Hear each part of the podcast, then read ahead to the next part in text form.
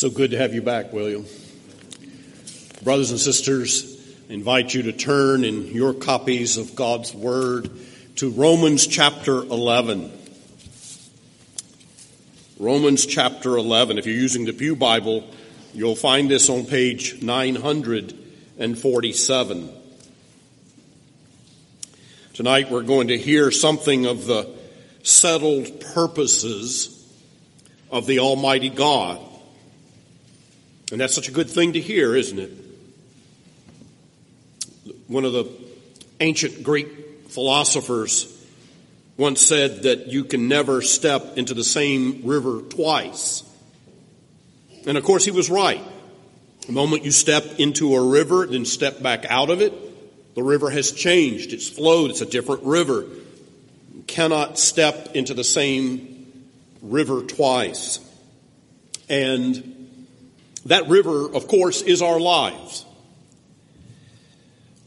Everything seems to change around us all the time, especially now. I mean, it's not year to year or month to month, it seems moment to moment. The whole world seems to be built on nothing but shifting sands. All is in flux, all is evolving. Everything seems built on change. And nothing remains the same, not even marriage, supposedly, not even gender, according to some. But the Apostle Paul knew what would not change, what could not change, and he gloried in it.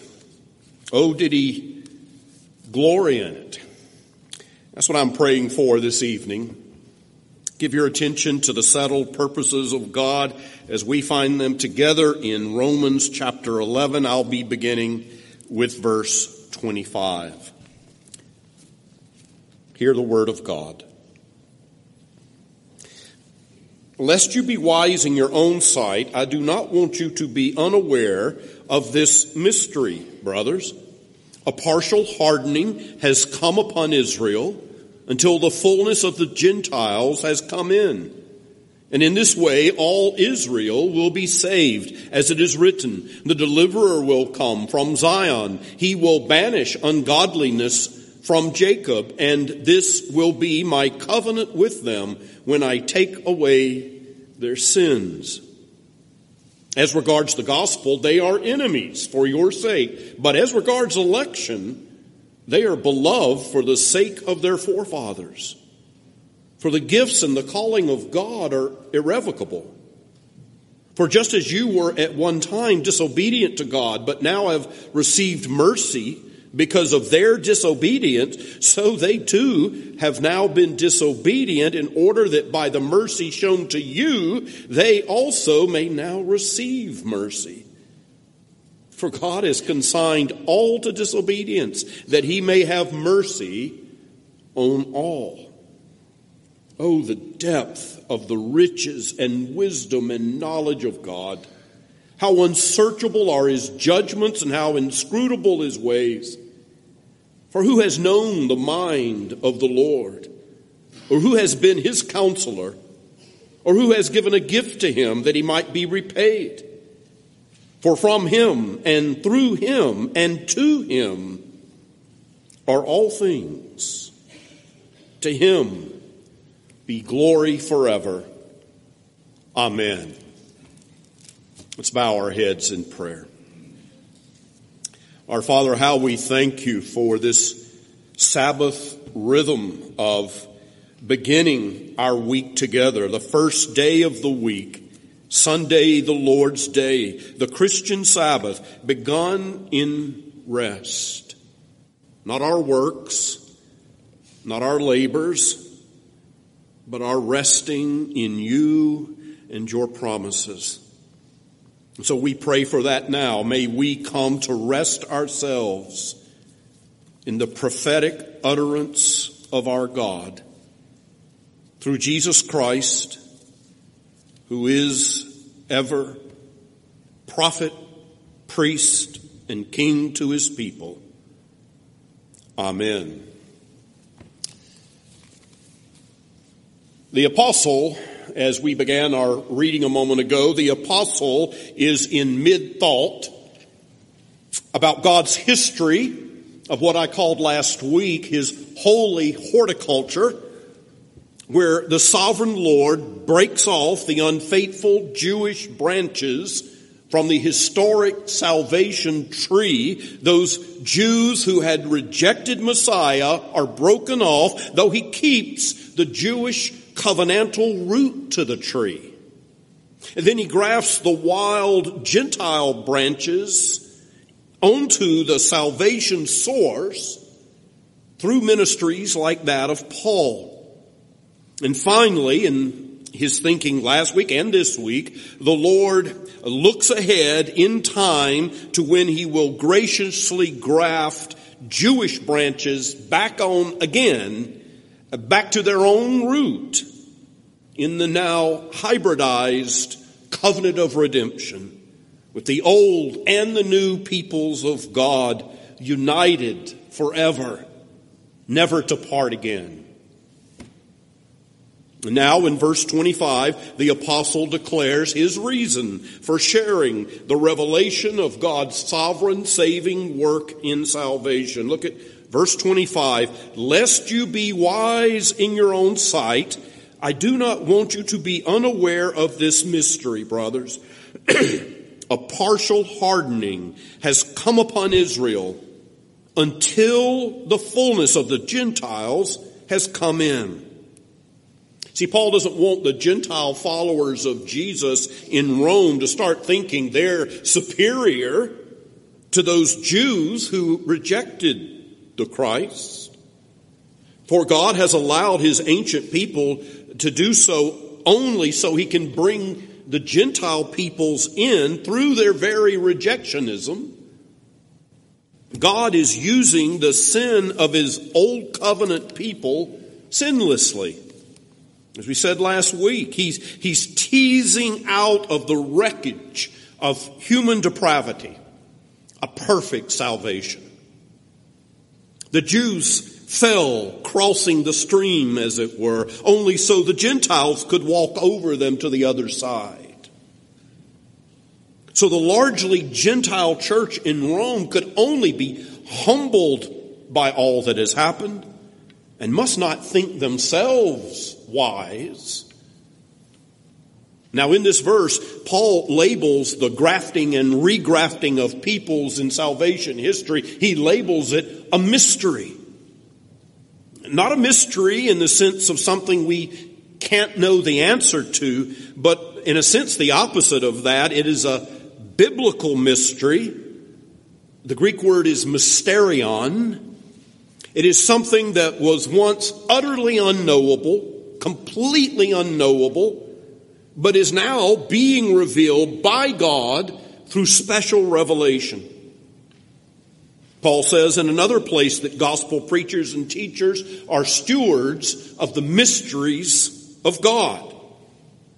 These are things that can now be known, but only because God has chosen to reveal them.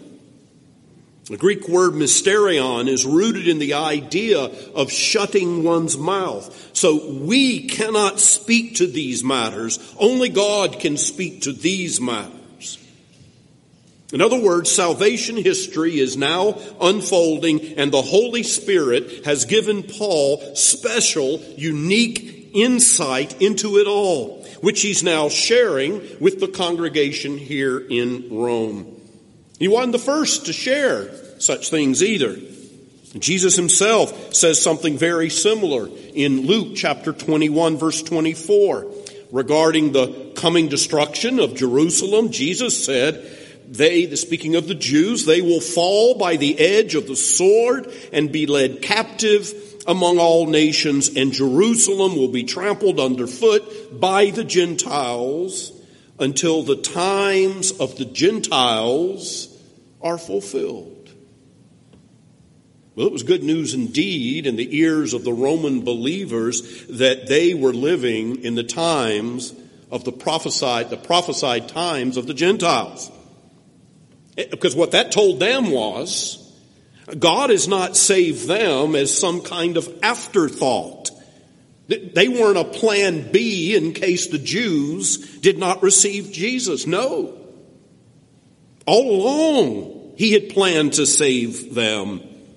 This is not God sort of making it up as he goes in human history, responding to circumstances that present themselves. This is a mystery, Paul says, a mysterion, long known by God, but now coming to be known by his people as God reveals his master plan to them.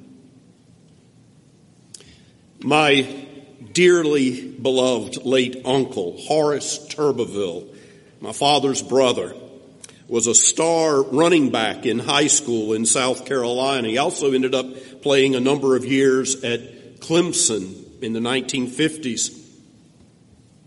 And I spent a lot of time at his house in the summers at a boys athletic camp that he ran at this college in South Carolina. And sometimes in the evenings, we would look at old black and white film of him running the ball in high school and college. And Uncle Horace, oh, how I wish you had known him. He was a character. And he once said to me, Dean, everyone thinks it's hard to play running back. But all you have to remember is if they're coming at you from the right, run left, and vice versa. Through using the language of divine mystery, Paul is making it clear that the inclusion of the Gentiles in salvation is not merely God running right when the Jews went left. It is not merely God responding to what man does by making the best of a bad situation. You know, I think we assume that at times, don't we? That God uh, taking the gospel to the Gentiles is just the Lord making good spiritual lemonade from the bitter lemons of rejection that his old covenant people presented to him. But no, no. Our confession of faith teaches us God has ordained not only the ends, but He's ordained the means to the ends. And so nothing takes God by surprise. He never needs a plan B or a, a set of options uh, for contingencies.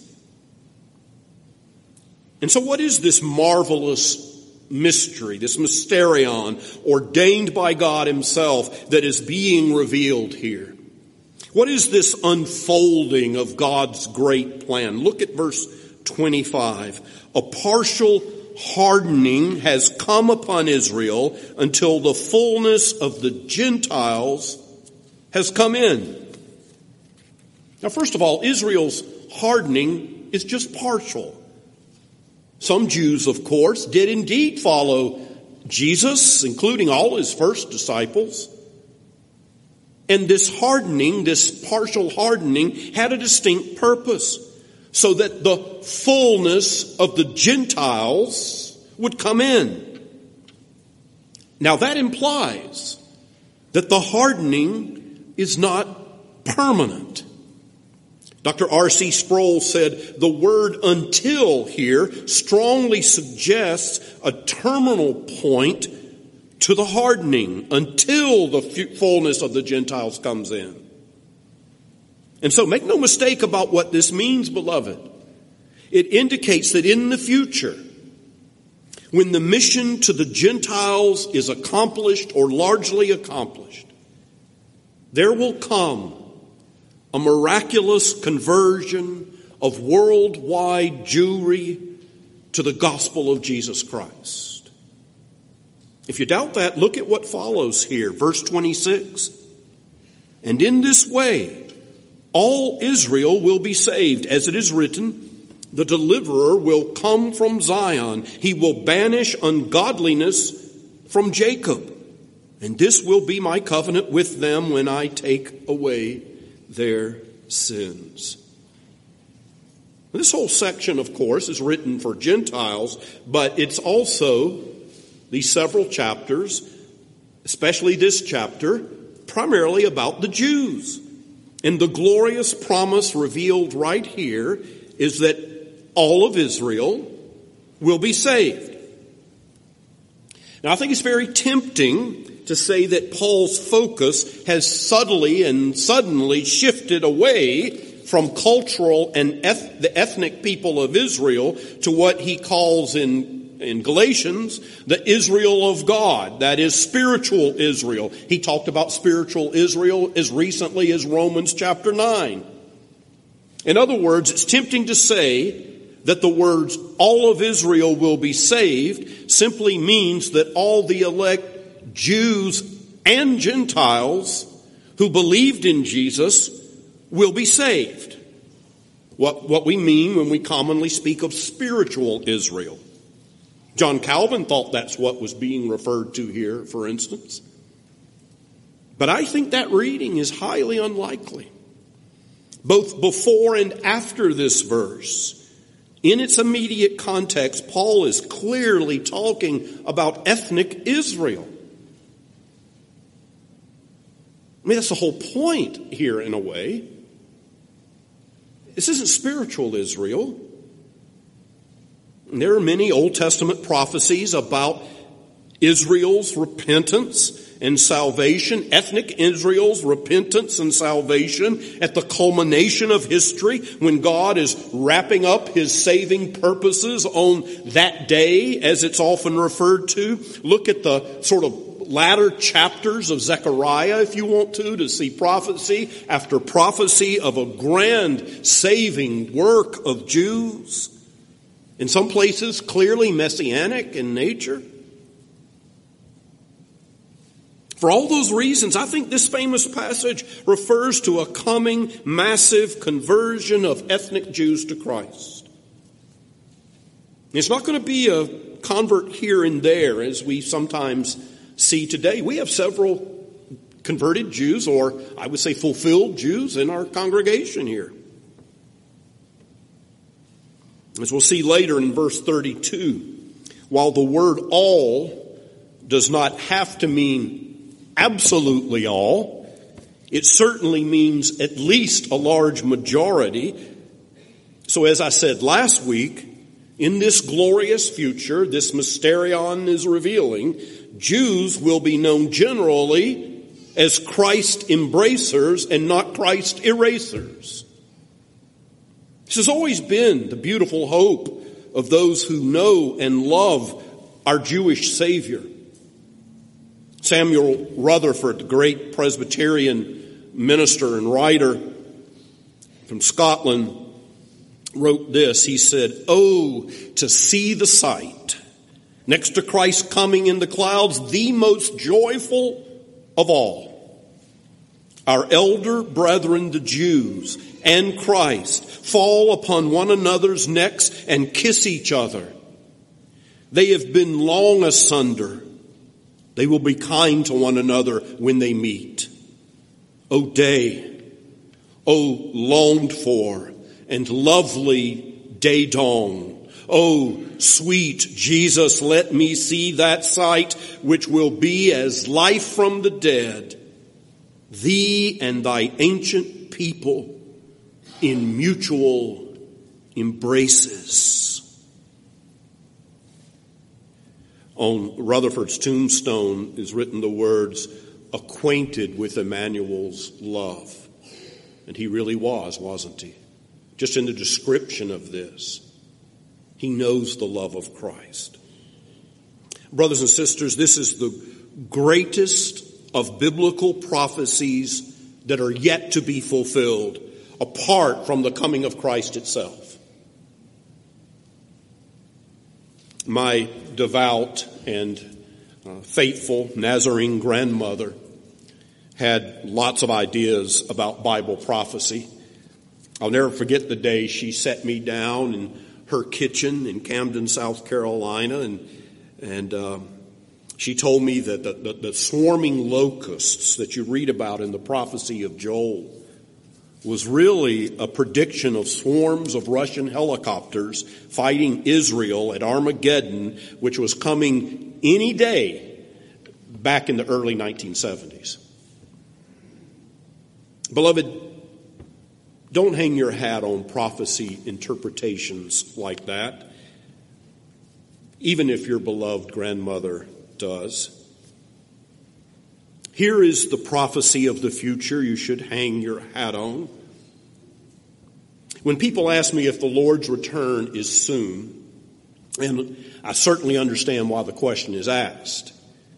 Uh, wars and rumors of wars, catastrophes in nature, uh, plagues and epidemics, the whole bit. I understand why the question is answered. The apostasy of churches. Oh, yes, I understand the question.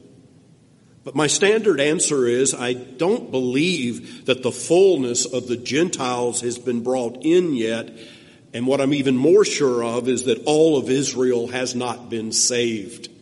We'd have heard about that. The revelation of this great mystery, or what we might call this prophetic promise, is not based in some kind of spiritual naivete or happy delusion. Paul knows full well that Jews and Christians are not now sitting around a campfire singing kumbaya. No, Paul is realistic. Look with me at verse 28. As regards the gospel, they, speaking of the Jews, are enemies for your sake. And that enmity continues down to this day. I was talking to Lori Burrows after last Sunday's a sermon on this uh, topic from this uh, chapter. And Lori, as, as most of you know, is both Jew and Christian. She was raised as a Jew. Uh, and she made a great point. You know, she said, in the Jewish community, you can be a Jew and convert to Buddhism and still be considered a Jew. You can even, she said, be an atheist and still be considered Jewish. But you cannot be a Christian and be considered a Jew. It's as though they somehow know, isn't it? They somehow know that despite the unspeakable cruelties inflicted on Jews by nominally Christian nations in history, Jesus changes things.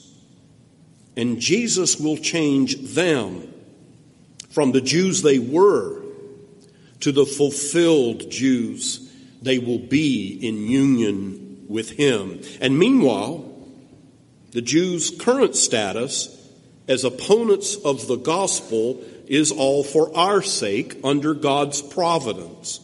And so Paul adds that while they are, quote, enemies for the Gentiles' sake, at the very same time they are, he says, as regards election, they are beloved for the sake of their forefathers.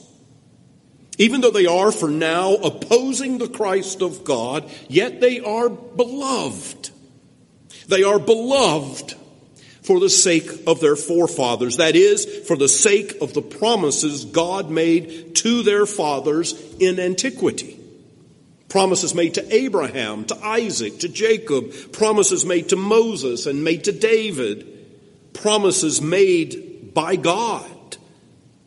You see how Paul's reasoning into the future now from the starting place of God's absolute fidelity and integrity and wisdom in his covenant making work in the world. He knows that God does not change horses midstream. He knows God doesn't break his promises or unelect a people. He knows God's purposes and plans are not diverse. They are one. In other words, God doesn't try one thing to see if it works, then try something else in a different dispensation.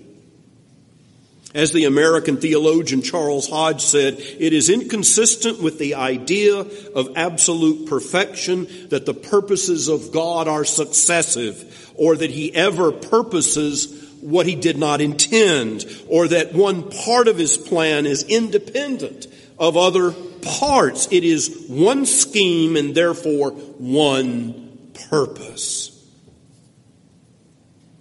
That's not the way we live, of course. You and I change our plans and our purposes all the time. I went to law school until I dropped out and went to seminary. I went into the mainline Presbyterian denomination until I left it and went into the ARP church. told someone not long ago that God tenderly leads me by letting me run headlong into brick walls so that I have to turn and go a different direction. You see, with me, it's not that subtle. It's pretty clear. But course changes have happened. Not so with God. Not so with the Lord. As Paul says in verse 29, the gifts and calling of God are irrevocable. The gifts and calling of God are irrevocable. God does all his holy will. He keeps all his promises. He ordains both the means and the ends, both the journey and the destination. When Abraham's faith stumbled while he and Sarah were in Egypt, and when his and Sarah's aged old bodies failed to produce children, and when Abraham connived with a servant girl to force God's hand, as it were, regarding a child, an heir, none of it calls the purposes of God to swerve, for the gifts and calling of God are irrevocable. When Moses dragged his feet in answering God's call, and when he all but despaired at the sin of Israel with the golden calf, God's purposes were accomplished through it all, for the gifts and calling of God are irrevocable when a grumbling, resentful Israel sinned grievously and was required to wait for a whole generation to enter the promised land, God matured his people through their wilderness training years because the gifts and calling of God are irrevocable. When David, the supposed forerunner of the Christ, no less, killed a fellow Israelite, in order to steal his wife for himself, his repentance became enshrined in the 51st Psalm, and we use it for public confession and assurance of his grace to this day, for the gifts and calling of God are irrevocable. When Jonah spurned the call of God and fled in the opposite direction from Nineveh, well, you know what happened there, and it's all because the gifts and calling of God are irrevocable plans of God do not change because of the changes in fickle people or the wicked assertions and conspiracies of the human heart. God rules and overrules in the affairs of men. God never backtracks, not once. He never has to do a workaround. Everything he has planned is on time. And no chaos in the world has ever disrupted the plan of God. While our lives appear to us to be, in the famous words of the Beatles, a long and winding road, or in some cases, maybe the inside of a dryer cycle, spinning around and around, it's not so with God. God's always going straight ahead according to purpose and to plan. In the opening chapter of the prophecy of Ezekiel is one of the most wild and wonderful visions in the whole Bible. The Jewish priest Ezekiel is down by the Chebar River Canal, sharing in the heartbreak of the deportation with all his fellow Jews there. And suddenly he says the hand of the Lord was upon him and he sees before him a glorious and most exotic vision. Out of a stormy wind and a great cloud came brightness, brightness all around, lightning flashes within the cloud and then the likeness of four living creatures, each with four faces and each with four wings. So they face all directions at all times and there's a lot more in there you can read it. They have wheels on their sides, like wheels even within wheels that are spinning. And it's all happening under this great expanse above them. And above the, the great expanse is a great throne with a likeness of a human appearance sitting upon it.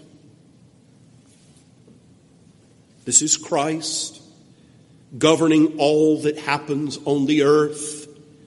And the creatures representing all living things only move forward, never turning, for they face all four directions at once. Three times in his vision, Ezekiel stresses that fact. They do not turn, they only move forward. And that's really the greatest thing about this vision, by the way. God is always going straight ahead according to his purpose according to his plan. Even when you live with exiled Jews down by the Babylonian river canal, God is moving forward and he's in control. And so, dear Christians, we know that no evil, no darkness, no chaos in this world thwarts God's plan. And all of this is true a thousand times over in the life of our Christ. James Montgomery Boice quotes J.I. Packer. Now that's a that's double name dropping there, isn't it? Packer writes, "No human life has ever been so completely guided by God, and no human life has ever qualified so comprehensively for the description a man of sorrows.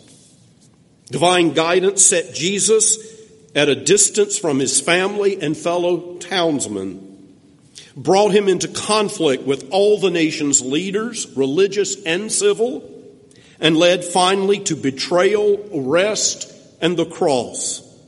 By every human standard of reckoning, Packer writes, the cross was a waste, a waste of a young life, a waste of a prophet's influence, a waste of a leader's potential. We know the secret of its meaning and achievement only from God's own statements about it. Indeed. For that apparent waste, that loss, that suffering was actually the very turning point of all history and the highest of all human achievements. And because we know that, we know that each of the other stories in the Bible and our own personal stories as well are all part of this great unfolding master plan. Though it's beyond our tracing out, is nevertheless certain and perfect in its plan, which will have a grand and blessed consummation, writes Dr. Boice. A grand and blessed consummation. Christian, do you believe your life, miserable as parts of it may have been, maybe as some parts of it are even now? Do you believe that your life is part of a perfect plan? A plan that can't be thwarted.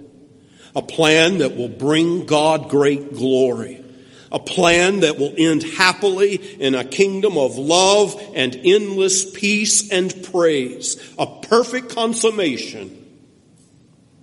You know, Paul told Timothy that there was a crown laid up for him in heaven. Your crown is there too, beloved brother, beloved sister. Your crown is there. It's already on heaven's layaway plan. It's already purchased. It's there. It's accomplished. All the saints will persevere in their faith. And his gifts and his calling are irrevocable. You will wear the crown of righteousness before the King of righteousness and glory more certainly than you put on your Sunday best clothes this morning. Do you know that? Do you know that personally? Do you know that the Lord's gifts and calling are irrevocable? Do you know you'll wear the crown of righteousness, not because you've maintained it by being a good little boy and girl in church, but because the gifts and the calling of the great God are irrevocable. And what he starts, he finishes. I'll tell you one thing I'm not worried about tonight, I'm not worried about being wrong about this. God is bringing the sweetest mercy to you and to the whole world. He has brought it to the Gentiles and is bringing it to them. He will yet bring it to the Jews. None of us deserved it. None of us earned it. And apart from the mystery of Christ being revealed, none of us would have ever even guessed it. But all of it is sure.